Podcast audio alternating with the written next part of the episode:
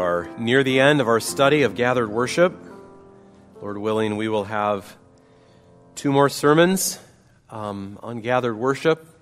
Next Sunday is some of the dangers, and then the next Sunday um, is a wrap up sermon from the book of Revelation. Uh, earlier, at the beginning of this series, when we worked through kind of a, a biblical theology of worship, we worked from Genesis to Jude.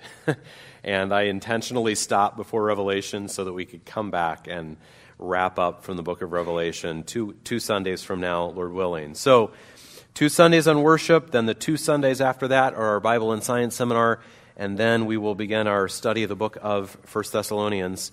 Um, there is, though, that one big asterisk when we say that this concludes our series on gathered worship and that is that we haven't talked about music yet.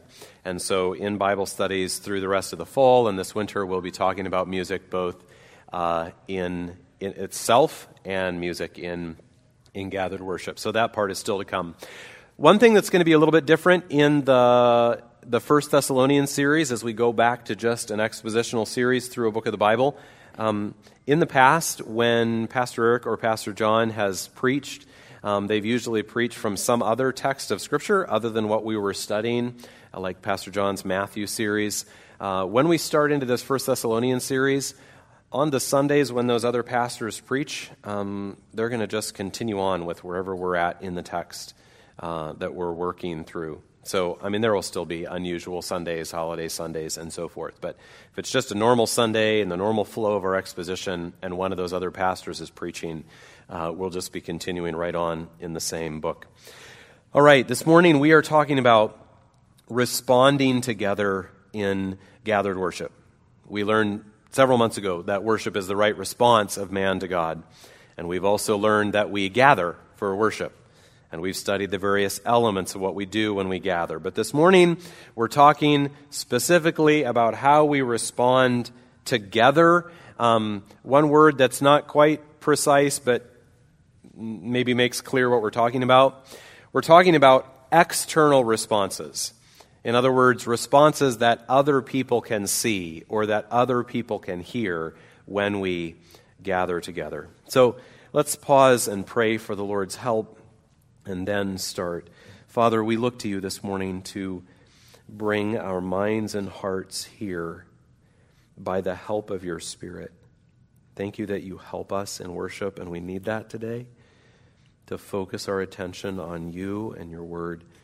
So would you please be our helper? Strengthen us in our weakness when the spirit is willing, but the flesh is weak. Magnify Christ and help us love one another well as we worship you. In Jesus' name, amen. As you know, I enjoy sports a lot. And it took me a little while to figure out that back when we planted this church, I, it took me a little while to realize that I didn't really pass through a church of people who had very much interest in sports, especially in the early days. Um, I guess I just assumed everybody was like me. And sometime, sometime early on, Uh, I don't know when, surely more than 15 years ago, I organized a group of men in the church to go to a baseball game. Now, maybe my mistake was choosing San Diego instead of one of the LA teams. I don't know. But we went, and I think it's about 10 of us probably, if I remember right. And what sticks in my mind from that night is that of those 10 men, there might have been one other man who was mildly interested in that game. Everyone else was either completely uninterested or rooting against the Padres just because they could. Not, I mean, I think they were playing Washington, so it wasn't like we had Nationals fans among us. It was just why not root against the Padres? And I remember being irritated that we went all this way to go to a Padres game, and no one was actually paying attention to the game and cheering for the Padres. Now, obviously, I have had some growing up to do. And in hindsight, I realize that the point of going to a baseball game with people from church is not baseball it's people, so I should have chilled and enjoyed being with my brothers, but I was a little bothered. But my reason for telling that story this morning is that when you attend a sporting event, you and the other people who attend that game are responding together. Now, your responses might be different. Some people might boo right when other people cheer. The same thing. Some might, you know, do the little scoring on the little chart in the program where you write down every single thing that happens in a baseball game. Some people might just scroll social media all night. Some people are just there to eat. Some people are just there to talk. But you respond together. You might watch over the shoulder of the person who knows how to do the scoring because you're wondering, wow, how do they know what all those little lines and things mean?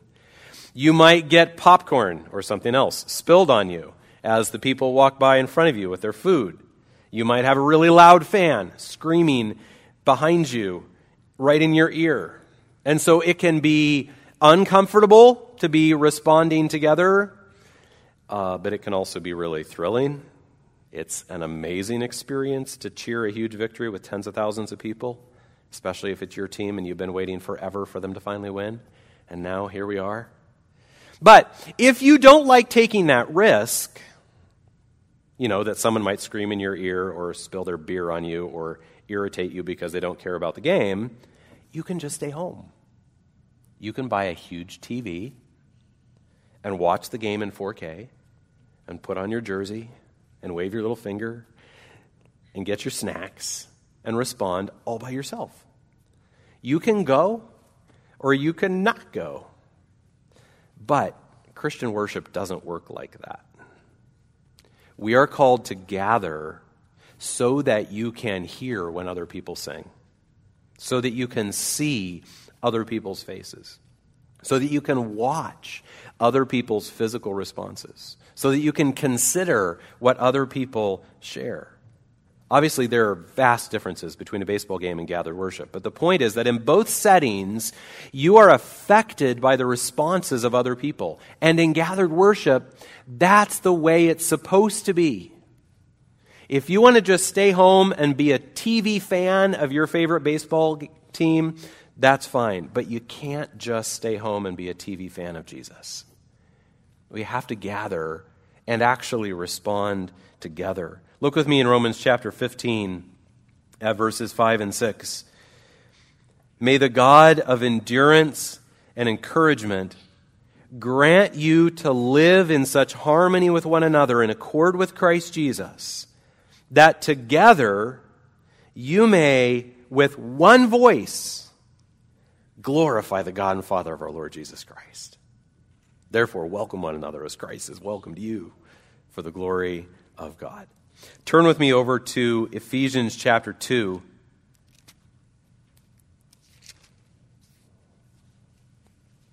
There are many passages in Scripture that we could review at this point, um, like Romans 12, which says, Present your body to God as a living sacrifice. This is your spiritual worship. And then right away, the rest of Romans 12 into Romans 13, 14, 15 are about life in the body of Christ. Or Hebrews 12, which Eric read from this morning, which ends with that great call to draw near to God. And then in Hebrews 13, immediately starts talking about life in the body of Christ. Or Hebrews 13, verses 15 and 16. These are all things we've seen earlier in this series. Hebrews 13, 15 says, Through Christ, let us continually offer a sacrifice of praise to God. The very next verse says, Do not neglect to do good and to share what you have, for such sacrifices are pleasing to God. So, over and over and over again, we have that pattern of worship and then body of Christ. Let's look, though, at Ephesians 2. This is one uh, set of verses we haven't looked at, though we've looked at the end of Ephesians 2 several times. So, you know Ephesians 2 1 through 10, probably. If you're familiar with verses 8 and 9, by grace you have been saved through faith. And this is not your own doing, it is the gift of God, not a result of works, so that no one may, may boast. And then he goes on, and in verse 10, he says, We are his workmanship, created in Christ Jesus for good works, which God prepared beforehand that we should walk in them. Now, we might wonder, what kind of good works is he talking about? Well, one question we could ask is what does he talk about next? After he talks about how Christ saved us for these good works that he created us for. And what he talks about next is how the Gentiles used to be separated from Christ, and the Jews and Gentiles used to live in hostility. Verse 13 But now, in Christ Jesus, you who once were far off have been brought near by the blood of Christ. For he himself is our peace, who has made us both one, and has broken down in his flesh the dividing wall of hostility. Crystal and I once uh, went to a Giants Dodgers game in San Francisco. That was an experience. Um, and we were out in the, oh, uh, out in this bleacher section out past left field. And right in front of us was this walkway. And so as people would go back and forth on that walkway, Giants and Dodgers fans would yell at each other, like from the walkway up to the stands and, and back and forth. Uh, it was a little hostile. But that's just sports. This was a deep seated, uh, racially, historically motivated hatred that you were born with and taught from early childhood. And the Gentiles were actually separated from God, but through the blood of Christ, he brought them together. So now, verse 19. So then, you are no longer strangers and aliens, people who hate each other, people who yell at each other, and people who are separated from God, but you are fellow citizens with the saints and members of the household of God, built on the foundation of the apostles and prophets, Christ Jesus himself being the cornerstone, in whom the whole structure, being joined together, grows into a holy temple in the Lord. In him you also are being built together into a dwelling place for God by the Spirit. So, a sports team can try lots of things to motivate fans to come to a game because they make money off you if you watch the game on TV, but they make more money off you if you come to the game. And they might try lots of things to make you feel like you're part of it and want to go. But what we just read in Ephesians 2, these are words from God. And not a God who's trying to get money out of you, but as it says earlier in Ephesians 2, the God who pours out the riches of his grace in kindness towards you in Christ Jesus. And he tells us that when we gather as a church, it is far more meaningful than any sporting event ever could. And my point's not to criticize sports. My point is to magnify the meaning of responding to God together. Getting popcorn spilled on you by a fellow fan at a baseball game doesn't mean anything unless it, for some reason, adds to your enjoyment of the experience. But what happens when we gather here has eternal significance because we are fellow citizens with the saints, because we are members of the household of God, because Christ is the cornerstone of this, because as we respond together, we are actually growing into a holy temple in the Lord. And as the last phrases of Ephesians 3 say, this matters throughout all generations, forever and ever. So, no TV fans here. The Church of Jesus Christ is real, in person, responding together, and we truly do glorify God as we do that. It's worship. So, that's all just introduction. I want us to spend the rest of our time talking about what are some of those ways we respond together, and then how do we think about that. So, will you turn with me to Nehemiah chapter 8? And again, I'm, I'm referring specifically this morning to the kind of responses that are evident to one another. Not necessarily the silent ways that we respond in our own heart, We've already talked about those responses a lot. We know that's like the foundation of worship, what goes on in our own hearts. But now we're talking about the ways in which our responses come out so that others see them or others hear them. And like I said earlier, we might even call them external responses, but I don't love that word because it might make it sound like we're talking about something we just put on or fake. So I'm calling them mutual responses because they can affect one another. And that is, that is what God wants, that is what God intends. So, first of all, what are biblical examples of mutual responses in gathered worship? And we'll find several of these here in Nehemiah. Which is when the walls of Jerusalem had been completed and the people gathered for that great reading of the law and, and festival. And, and then we're also going to see some examples from Ezra, which is when the, the foundation of the temple had been laid. So, first of all, here in Nehemiah 8, we see bowing. Nehemiah 8, verse 6. And Ezra blessed the Lord, the great God, and all the people answered, Amen, Amen, lifting up their hands, and they bowed their heads and worshiped the Lord with their faces to the ground. So here, this type of bowing is bowing their heads so that their faces were down.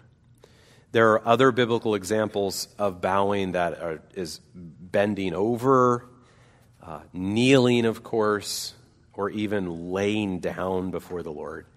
In every case, bowing is a sign of fear or respect or reverence. And Scripture is just filled with references to bowing before the Lord. So the Apostle Paul says that he bows his knees before the Father. We know that Philippians 2, someday every knee will bow before Jesus. The elders in heaven fall down before the throne of God as they worship. Psalm 95 says, Oh, come, let us worship and bow down. Let us kneel before the Lord our Maker. And most importantly, remember that from the very beginning of our series, we learned that the most common Greek and Hebrew words for worship both literally mean to bow down.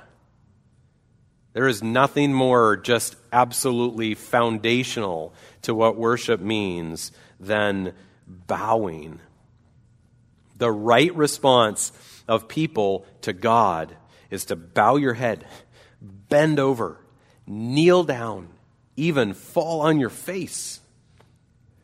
Now, it is, it is true that Christ then lifts us up. It is true that we stand in grace. Yet you cannot truly know Christ and grace until you have first fallen before God as a humble and a helpless sinner. And even after you stand in grace in Christ, there will be many, many other times when you, as you see the glory and the holy majesty of God, you know that it would be right for you to bow your head or to even get down before Him. Now, of course, when we talk about those things, and everything we talk about today, that physical posture of bowing has to reflect your heart attitude. It's got to be heart and body that are bowing, bowing before Him. So, what does that mean when we gather for worship? Well, you know, it's not very easy for all of us to lay down before the Lord in a way that would be uh, edifying. Um, it's even a little bit hard to kneel with these tight rows. But we do bow our heads together. We sometimes kneel in prayer meeting together. And really, at any time in our services, you could just sit down and put your head down. You could even turn around and kneel there at your seat. What's most important is the heart posture of reverence before God, but it's right to reflect that heart posture with our bodies too. So bowing is just really uh, part of the very essence of worship. The second thing we have listed here is standing. Nehemiah 8, verse 5. And Ezra opened the book in the sight of all the people, for he was above all the people. And as he opened it, all the people stood. So they stood when he opened the God's word to read. And then if you look ahead into chapter 9, Nehemiah 9 verse 5, then the Levites, and it names 8 of them, said, "Stand up and bless the Lord your God from everlasting to everlasting. Blessed be your glorious name, which is exalted above all blessing and praise. They were, they were crying out, they were confessing sin, they were praying to the Lord, and then the Levites told them, Now stand up and bless the Lord your God. Other times we read that the Levites stood up to praise the Lord. Other places refer to standing in awe of God, or there are examples of people standing to pray, like Hannah and, and Solomon. Now, with these kind of things, like standing and, and, and bowing, we shouldn't just assume that because someone did it in the Bible, therefore we need to do it. or do it just like them. Um, but so, there are some physical, you know, uh, motions that have pretty universal significance, and then there are there are also ways in which they have cultural significance. So we want to ask that question about whatever we're talking about. What does it mean? What does it indicate? So, what does standing indicate? Like, not just in ancient Israel, but today. Um, does standing communicate respect still in our culture? Does standing communicate attention to something? Like you, you stand if there's something especially you want to watch or see? So, standing um, may be something that we use in worship to communicate something of respect toward God. Next is lifting hands, and uh, we could see this in Ezra 9, verse 5. No, Ezra 8.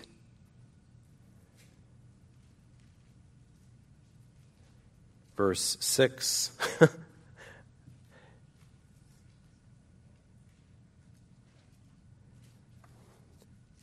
okay, Ezra 9, verse 5. It's, we want, yes. Okay, we're going to come back to Nehemiah 8 6, but it's Ezra 9 5 that is actually what I'm referring to. All right. I picked up Crystal at the airport in the middle of the night last night. So she and I both seem like we're only half here. We are only half here. Ezra 9, verse 5 and at the evening sacrifice, I rose from my fasting with my garment and my cloak torn, and fell upon my knees and spread out my hands to the Lord my God.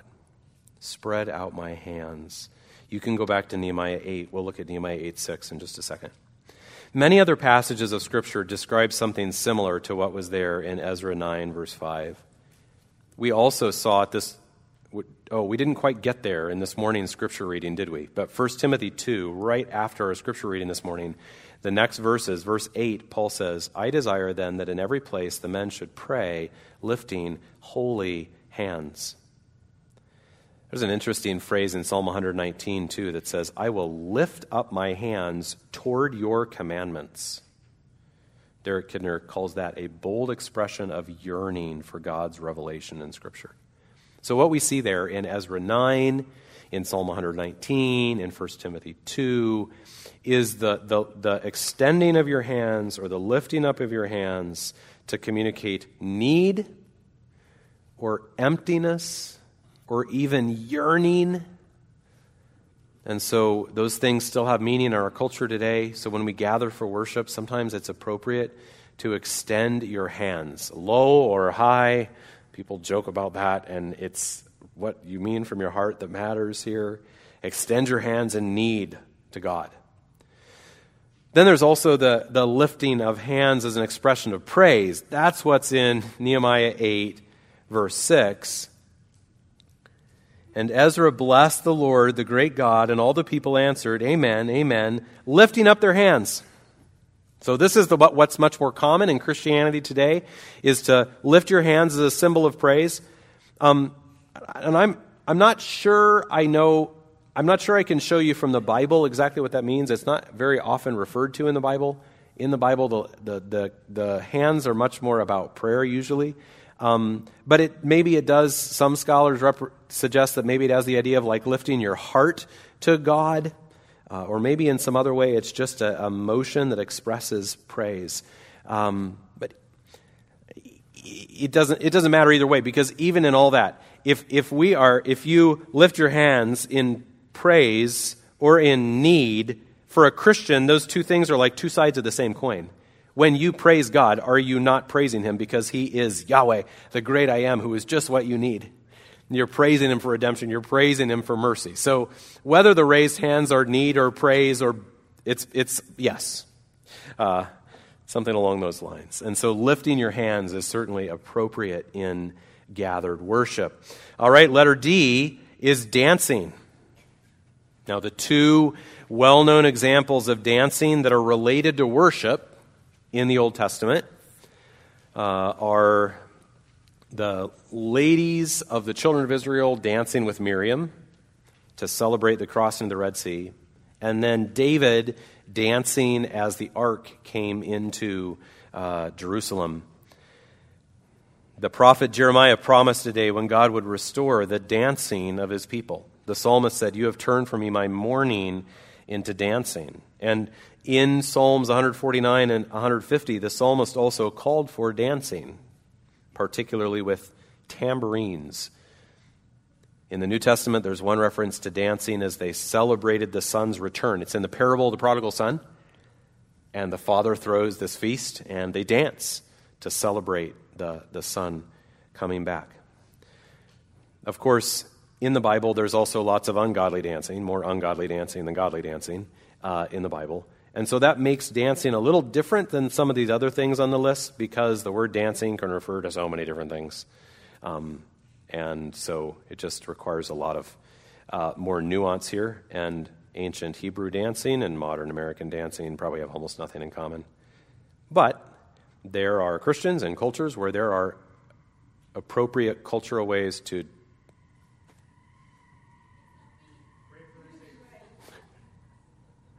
Yes? Taking advantage of those wet roads? okay, are you done out there? When we went to Togo, we brought back videos from church of dancing. It was primarily in special music, but there are plenty of cultures around the world where Christians incorporate appropriate kinds of dancing in, in church services. So that's just going to depend entirely upon church and culture. And the same is true of the next action in our list, which is clapping. Clapping's mentioned just a few times in the Bible, and sometimes clapping in the Bible is like negative and hostile and mocking or that kind of thing. But sometimes it's positive, and Psalm 47 1 says, Clap your hands, all people, shout to God with loud songs of joy. So there it seems like there's clapping connected to music. Oh, once again, the appropriateness of clapping in a New Testament church is just going to depend on the church, it's going to depend on the culture. Um, but it is mentioned in the Bible. Now, uh, let's turn over to Ezra chapter 3. And when we get there, we'll find out if I got this one right. I did. Ezra 3.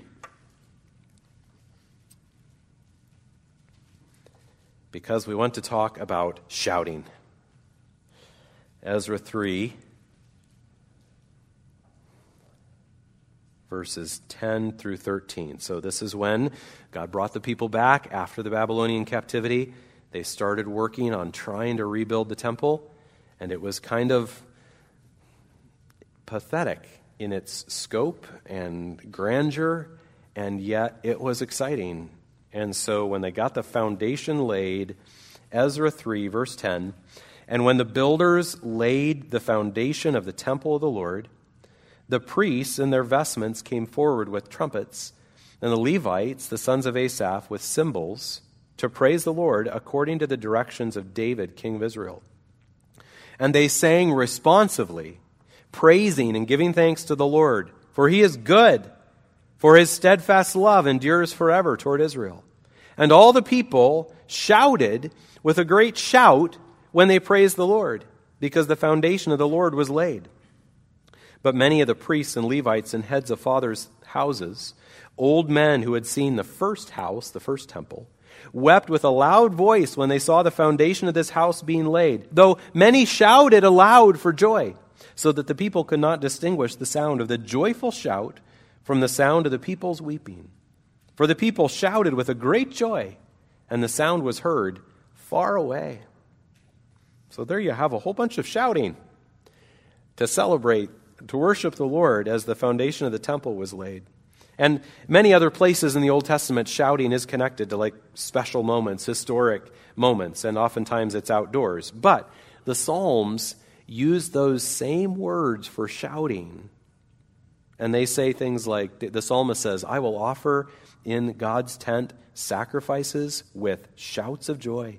Sing to him a new song, play skillfully on the strings with loud shouts. Clap your hands, all peoples. Shout to God with loud songs of joy. Shout for joy to God, all the earth. Sing aloud to God our strength. Shout for joy. When Psalm 98 says, Make a joyful noise to the Lord, that's the same shouting word as Ezra chapter 3. Psalm 98, verse 6, with trumpets and the sound of the horn, make a joyful noise, same word, shout before the king, the Lord. Psalm 101, same word, make a joyful noise. That's the shouting word. Make a joyful noise to the Lord, all the earth. And you can see from those passages that it's often tied together with music instruments and singing. It's that way in Psalm 95. It's that way here in Ezra chapter 3. And that's probably because it's not especially easy for us to shout together in a way that's edifying and helpful and orderly. But music allows us to do that. We did it this morning in our song service because we were singing Come Praise and Glorify. And in Come Praise and Glorify, we all said, loudly together, I am free! But it didn't sound like this cacophony of a whole bunch of people screaming. Music brought us together, unified us in our timing, gave us a melody to say it together. And, but this whole room of people all together said to the Lord, I am free. Uh, it, we also, another moment in the song service when I, when I thought of it was in My Faith Has Found a Resting Place when we said together, Enough for me that Jesus died. But the music allowed us to, to come together and, and shout to the Lord. So we have shouting, and then that brings us to singing. Ezra 3:11 says, "And they sang responsively." So, in that setting where they were, they were shouting, there was a back and forth kind of singing, like a calling and answering one another. So, that was probably very vibrant and very energetic. And it tells us that it was very loud. You could hear it from a long ways, long ways away. So, we'll talk more about singing later in the fall or winter. I won't continue on that now. But, but for now, just note that singing is emphasized far more strongly than some of the other things we've, we've listed, like clapping or dancing or lifting your hands. Those things are mentioned a few times. Singing is emphasized throughout Scripture and it's commanded for the New Testament church. So it's really in a different category than some of the other things on, on this list. Singing is one of the most essential mutual responses because we can hear each other sing. And that's just what God intends in the church. All right, uh, back to Nehemiah chapter 8. I know we're kind of going back and forth between Ezra and Nehemiah. Nehemiah chapter 8.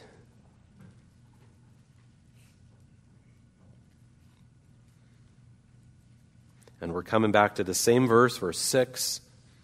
We've already seen in this verse bowing, and we've seen lifting up hands but then you've probably also noticed that we've there's amen here. And Ezra blessed the Lord, the great God, and all the people answered, Amen. Amen. So, what does amen mean? Um, it can mean several different things, though they're all similar. Uh, it, for me, it helps, it, to sum, it helps me to summarize it with four phrases. Amen can mean, I agree, that's true, yes, or may it be so. I agree. That's true. Yes, may it be so. Now, that means that amen can be sober. Like in Deuteronomy, when Moses read the curses for disobeying the law, and all the people said, amen.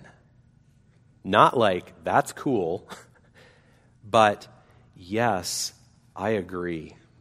God is just, God is fair. Those curses for rebellion against God are, are right. So, amen can be sober. And Jesus, I'll, I'll, come back to this in just a second, but when Jesus said amen, it was in relation to his sayings to emphasize these things are true. So, amen can be sober. Amen can be earnest or almost desperate, like, please let it be so, like at the end of a prayer. And amen can be, can be earnest. And then, many times, more of the time, amen is joyful. Amen is excited. Amen is, yes, that's true. I agree. So, what's remarkable is just how much emphasis the Bible places on the word amen. There are a few references to dancing, a few references to shouting, a few references to clapping, but amen is all over the place. So many important references to it. And it's, it's easy to miss it a little bit because sometimes the translations translate it with the word truly. But it's the exact, it's the exact same word. So there are amens in the law and the prophets. The, the Psalms divide into these major books, and every one of the major books in the Psalms ends with an amen. The elders and living creatures at the throne of God in heaven say amen. And one of the things that's especially interesting is that in the New Testament letters that were supposed to be read publicly in churches, they're packed full of amens. Why is that? Because the expectation was that as those things were read in church, the people who were hearing those things would then together say, Amen. I don't know if you remember this, but when I, I read for us a whole bunch of New Testament doxologies from all over the New Testament, and I made a comment when I did that that I, I left out a whole bunch of amens because they're all over. Because the expectation was that the gathered church, the people together, were, their voices were going to be this chorus of amens as they heard those truths. There are amens after benedictions, amens after expressions of praise, amens after prayers, because the church family would respond with those amens. In 1 Corinthians chapter 14, that's a passage we've looked at earlier, Paul talks about how when the church family speaks to one another, and prays with one another, you need to do it in a way that other people can understand so that they can say, Amen to what you said or to what you, you prayed. So clearly, the expectation is that there's a whole lot of amening going on there. But here's what's maybe most interesting 99 of the amens in the New Testament were spoken by Jesus. 99. And again, it's easy to miss that because the translators often take it as truly. But the point is that Jesus was saying about his own teachings, this is true. And so, if 99 times we read that Jesus said about his own sayings, Amen, what should we do with the sayings of Jesus? We should say, Amen. That's true when we hear the word of Christ, when we hear it preached, when we hear it read, when we hear it sung. And then, do you have on your handout 2 Corinthians 1, verses 19 and 20? For the Son of God, Jesus Christ, whom we proclaimed among you, Silvanus and Timothy and I, was not yes and no, but in him it is always yes. For all the promises of God find their yes in him. That is why it is through him that we utter our amen to God for his glory. Isn't that cool? All of God's promises are certain for you because of Christ. In Christ, God will keep every promise to you. Every promise is yes in Christ. And then remember that amen can mean yes. So there's a little wordplay here. Every promise of God is to you in Christ, yes. So what should you say then? You should say, yes. You should say, amen. You should say, that promise is mine in Christ. God's going to keep that word. That is true. And he specifically says, we utter our amen to God for his glory. It is worship. Garland writes that amen was their affirmation of faith that God's promises had been fulfilled in Christ. Their chorus of amens in worship proclaim God's faithfulness. Isn't that a great phrase? Their chorus of amens in worship proclaim God's faithfulness. So, Psalm 106, verse 48 Blessed be the Lord, the God of Israel, from everlasting to everlasting. And let all the people say, Amen. Praise the Lord.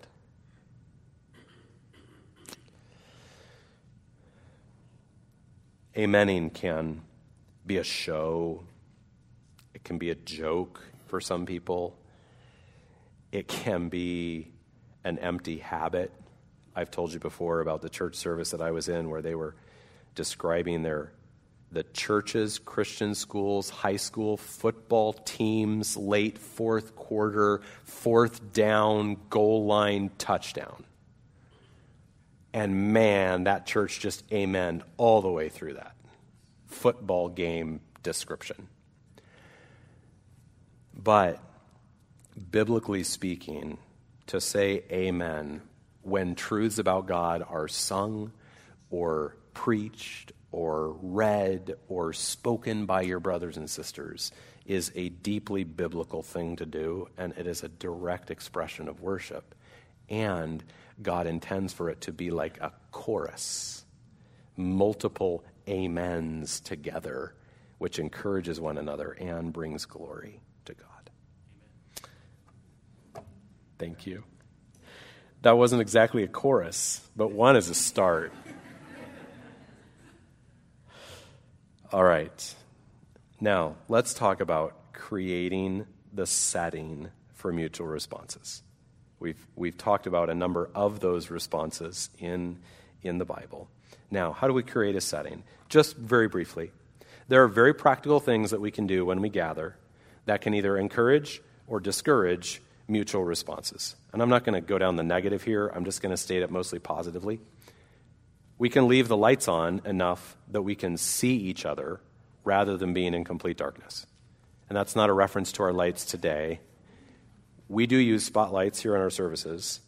But if you notice, um, we actually went to a lot of work to make sure that even though we use spotlights to help direct attention up here, but in the process of doing that, we actually worked really hard to make sure that we could keep a certain amount of room light in the rest of the room for two reasons. One, so you can see your Bible, and two, so you can see each other.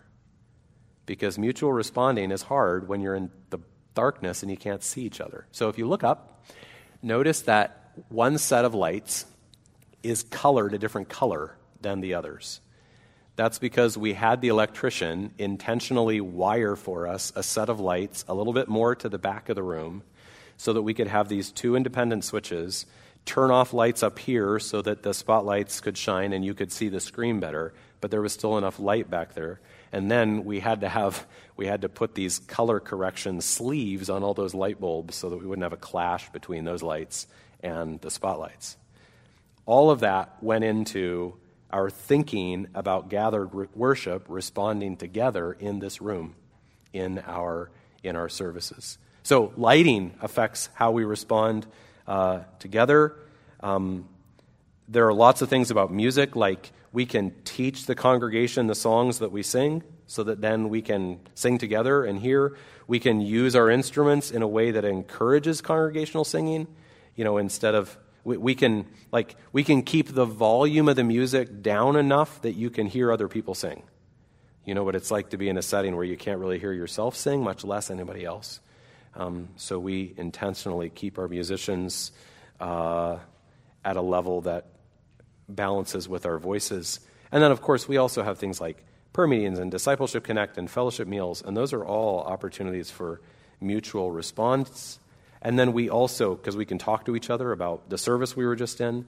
And then we also do things like responsive scripture readings, where we can hear each other's voices, or we sing verses of some songs without any instruments at all, so we can hear each other's voices. All of these are just very practical ways that we try to create a setting for mutual responses.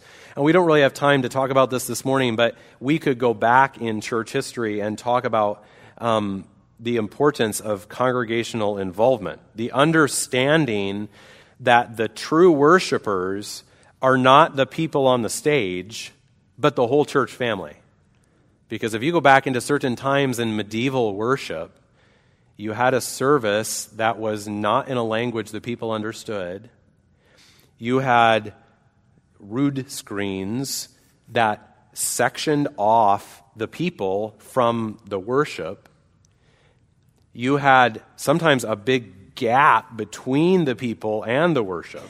And so you had these settings in which people were like craning their necks to try to get a glimpse of the priest with his back turned to them as he lifted up the body and blood of Christ.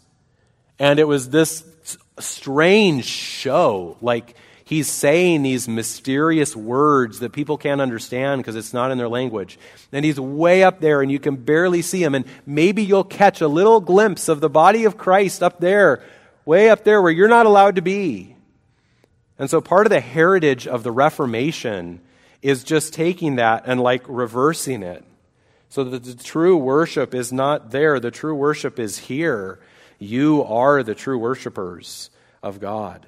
And so, mutual responses, creating a setting for everyone to participate in gathered worship, that's maybe normal to us, but that was shocking in the Reformation and part of what the reformers fought for.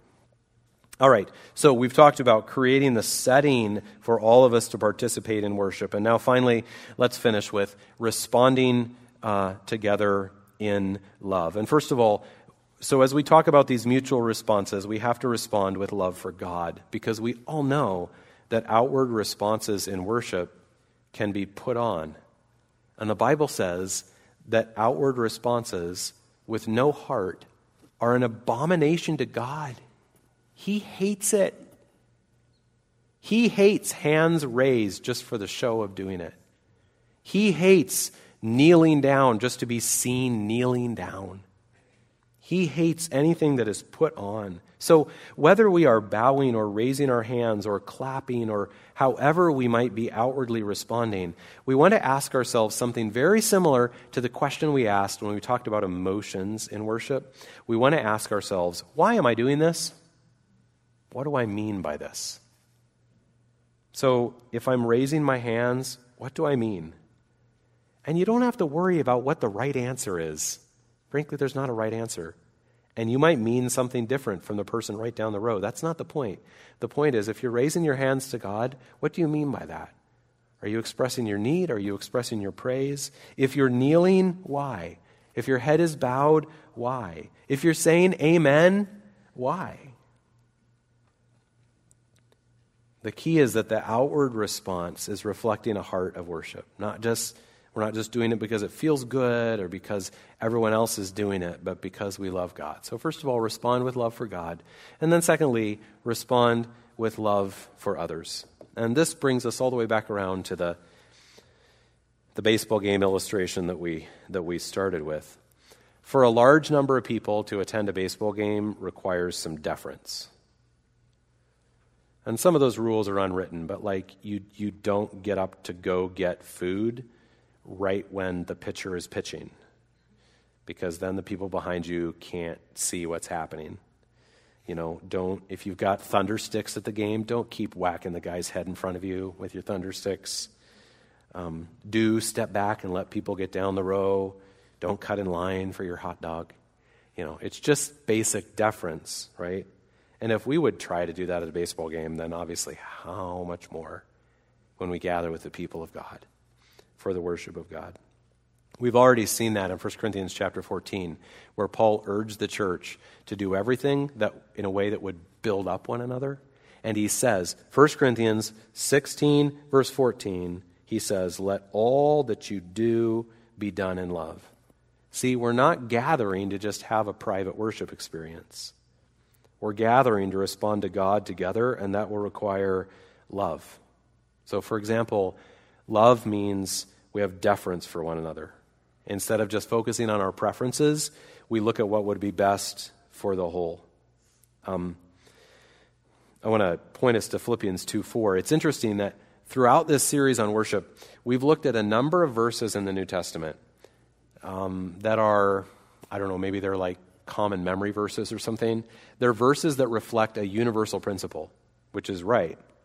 But we've seen that in context, they're talking about church life. And Philippians 2, verse 4 is one of those. It says, Let each of you look not only on his own interests, but also to the interests of others. That's a universal principle, right? It applies at home, it applies at school, it applies everywhere. But in context in Philippians 2, he's talking about life in the church. Look not only on your own interests, but also to the interests of others. And so, in gathered worship, we're not trying to get everything just the way I would prefer or you would prefer. If we, um, if we just put you in a place in which you were comfortable sharing your preferences, every one of you would have things you'd change. You'd have things about the decor you'd change, things about the lighting you'd change, things about the seating arrangement that you'd change, things about the order of service, things about the worship guide. There'd be things you wouldn't care about, but there'd probably be a couple things you're like, man, if I was in charge, I would do that different.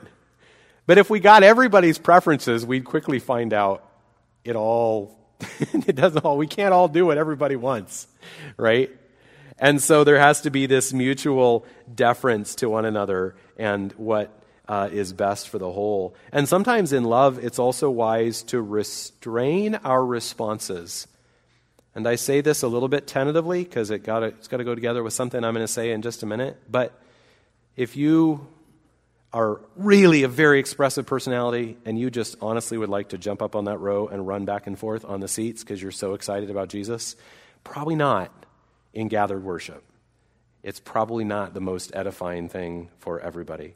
Um, and sometimes, sometimes we also need to push ourselves maybe to respond a little more. So sometimes we need to maybe bring down our responses a little bit. Sometimes, though, we need to push ourselves to respond. Some of you are very private people. And so for you to get an amen out just takes like all the strength you've got to muster. It's like you got to start it down deep and work it up and work it up, and, and there it comes. Amen. Woo! You did it. Got that, amen. But maybe that would be a good thing to do. Because maybe your brothers and sisters are thinking, man, are they, do they care at all about these things we're talking about? I mean, it's just like no facial expression, no movement, no nothing. And if you could just get that little amen out, it might, it might be meaningful. Um, so I'm just trying to use examples of how we think about one another, not, not just about private worship. But then another major aspect of love as we respond together is being gracious with one another. Because unfortunately, we have, on one hand, we have a tendency to be critical of others. And on the other hand, we, we can have a tendency to be very uh, overly self aware and self conscious. So, like, if someone felt like, man, I just really ought to just like kneel down before the Lord right now, two things might happen. One, they might think, oh, yeah, but what's everybody else going to think about me if I do? and somebody else might think, why are they kneeling down? Probably putting on a show. Oh, let all that you do be done in love. Right? We've got brothers and sisters that feel life more strongly than others. And we've got people that are more emotionally expressive than others. It's okay. We've got people that are more reserved. You know, I was one of those people in school who sat in the back corner and looked like I was paying no attention, but I really, really was. It's okay. The one who easily amens should look with grace on the one who can barely muster up a faint amen. The one who raises his hand should show grace to the one who doesn't. The one who kneels shouldn't be criticized by others. In love, we put off self righteousness, we put off a critical spirit, and we put on love. Because when you put this many people in a room responding to the Lord together, we need love to respond well together. All right, so that's responding together in love. All right, so I got to finish. Why does all this matter? Just let me remind you why we're talking about this morning. Two Two reasons why mutual responses matter. Number one, because God intends for us to build one another up through our mutual responses. To build one another up. When you amen a great truth, and 10 other people amen with you, it builds you up. like, yes, my brothers are with me in this. When you sing together and you hear other people's voices singing those same truths, it builds you up. When after a sermon you share your responses with one another, it builds you up. When you see a brother or sister with their hands raised and you know they're going through grief and heartache and they're just desperate for God, it reminds you of their need. It draws you together. It helps you build them up. It builds you up as you see them trust God despite the suffering that you know they're going through. You see what I'm saying? Their motion, the fact that you could see their motion, is part of the mutual edification that goes on. So, the first reason why we're talking about this is because God intends for us to build one another up through our mutual responses. And then the second reason is because God is worthy of the response of our whole being. He's worthy of the response of our minds, our wills, our emotions, but yes, even our bodies. He created us this unified whole of body and soul and spirit all in one. And so our postures, our words, our gestures, God is worthy of all those things. They are part of, of he, he created us. This, this is a glorious, a great truth. God created us so that we can respond to Him with 100% of us. Not just this part of ourselves, but our whole selves. He did that for His glory, and He did that for His joy. So God is worthy, and we can respond to Him with all, all that we are when we gather together. Let's pray. Father, thank you for being a great God, great Savior, and thank you for creating us to be worshipers. Then, thank you for rescuing us from the worship of everything that is deadly and defiling, and instead bringing us to be worshipers of the one true God through Christ. Thank you for making us worshipers of Jesus. And I pray that you would help us continue to grow as a church family in responding together to you in healthy ways that build one another up and that bring you glory. Continue to guide us. I pray in Jesus' name. Amen.